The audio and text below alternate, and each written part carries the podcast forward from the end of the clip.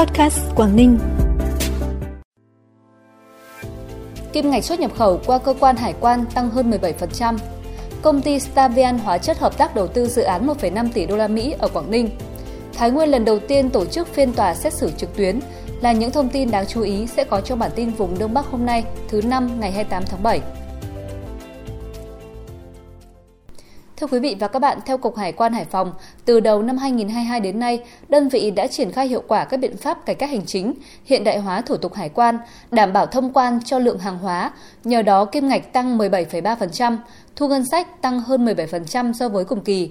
Tính đến tháng 7, Cục Hải quan Hải Phòng đã tiếp nhận, giải quyết hơn 1,1 triệu tờ khai hải quan, tăng 7,04% so với cùng kỳ năm 2021 của 22.513 doanh nghiệp đăng ký tại các chi cục trực thuộc. 6 tháng đầu năm nay, toàn tỉnh Cao Bằng thành lập mới 96 doanh nghiệp, đạt 57% kế hoạch năm. Tổng số vốn đăng ký là hơn 437 tỷ đồng. Số vốn đăng ký bình quân trên một doanh nghiệp là 4,5 tỷ đồng, bằng 128% về số doanh nghiệp, bằng 109,3% về số vốn so với cùng kỳ năm 2021. Cũng trong 6 tháng, toàn tỉnh có 12 dự án được cấp mới chủ trương đầu tư, giấy chứng nhận đầu tư với tổng vốn đăng ký là 1.754 tỷ đồng. So với cùng kỳ năm 2021, bằng 200% về số dự án và bằng 365% về số vốn đăng ký. Trong 6 tháng đầu năm, trên địa bàn tỉnh Hà Giang đã có trên 1.800 doanh nghiệp, hộ kinh doanh sử dụng hóa đơn điện tử, đạt tỷ lệ 100%. Việc chuyển từ hóa đơn giấy sang hóa đơn điện tử mang lại nhiều lợi ích cho doanh nghiệp, hộ kinh doanh, thuận tiện khi sử dụng, rút ngắn thời gian thanh toán, góp phần hiện đại hóa và nâng cao hiệu quả công tác quản lý của cơ quan thuế. Triển khai ứng dụng hóa đơn điện tử là xu thế yêu cầu tất yếu của nền kinh tế số.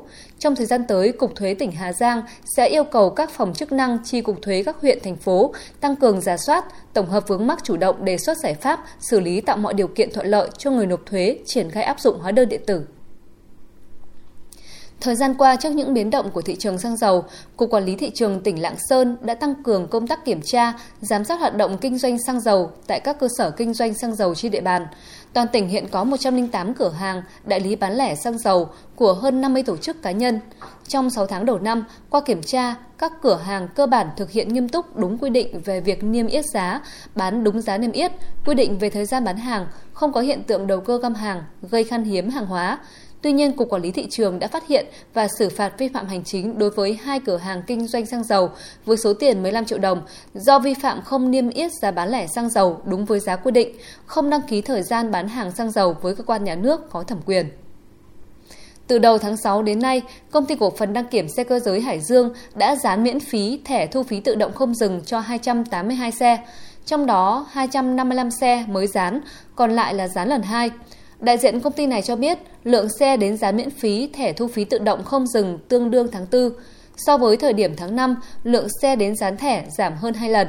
Nguyên nhân là do từ ngày 1 tháng 6, cao tốc Hà Nội Hải Phòng triển khai 100% thu phí không dừng đối với các phương tiện nên nhiều chủ phương tiện đổ xô đi dán thẻ. Bản tin tiếp tục với những thông tin đáng chú ý khác. Công ty cổ phần hóa dầu Stavian Quảng Yên, Ủy ban nhân dân tỉnh Quảng Ninh và công ty cổ phần khu công nghiệp Bắc Tiền Phong vừa ký kết biên bản ghi nhớ hợp tác đầu tư tại hội nghị xúc tiến đầu tư tỉnh Quảng Ninh năm 2022, chính thức khởi động dự án nhà máy hóa dầu Stavian Quảng Yên.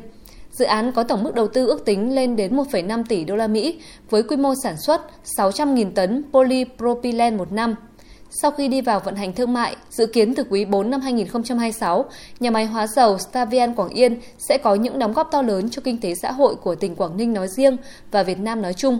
Đặc biệt, nhà máy cũng sẽ thu hút và tạo động lực cho các nhà đầu tư trong lĩnh vực sản xuất khâu sau về đầu tư tại địa phương.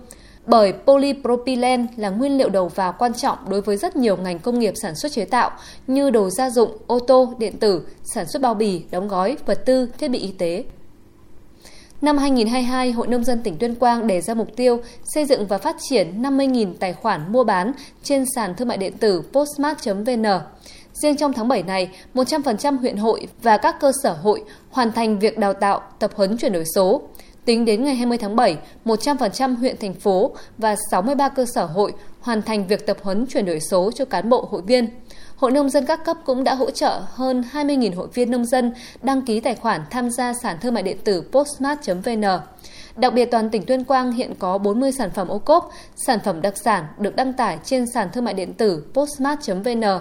Một số sản phẩm được tiêu thụ và khách hàng đặt nhiều như rượu ngô men lá Trung Phong Na Hang, chè Sử Anh Yên Sơn và mật ong phong thổ thành phố Tuyên Quang. Sau một thời gian chuẩn bị các điều kiện về phương tiện, cơ sở vật chất, ngày 27 tháng 7, Tòa án Nhân dân tỉnh Thái Nguyên tổ chức phiên tòa trực tuyến xét xử sơ thẩm hai vụ án hình sự về tội mua bán trái phép chất ma túy. Đây là phiên tòa xét xử trực tuyến đầu tiên tại tỉnh Thái Nguyên theo tinh thần nghị quyết số 33 ngày 12 tháng 11 năm 2021 của Quốc hội, được kết nối giữa điểm cầu Tòa án Nhân dân tỉnh và trại giam Công an tỉnh. Tại phiên tòa xét xử trực tuyến, các cơ quan tiến hành tố tụng triển khai đầy đủ các thủ tục của một phiên tòa theo quy định.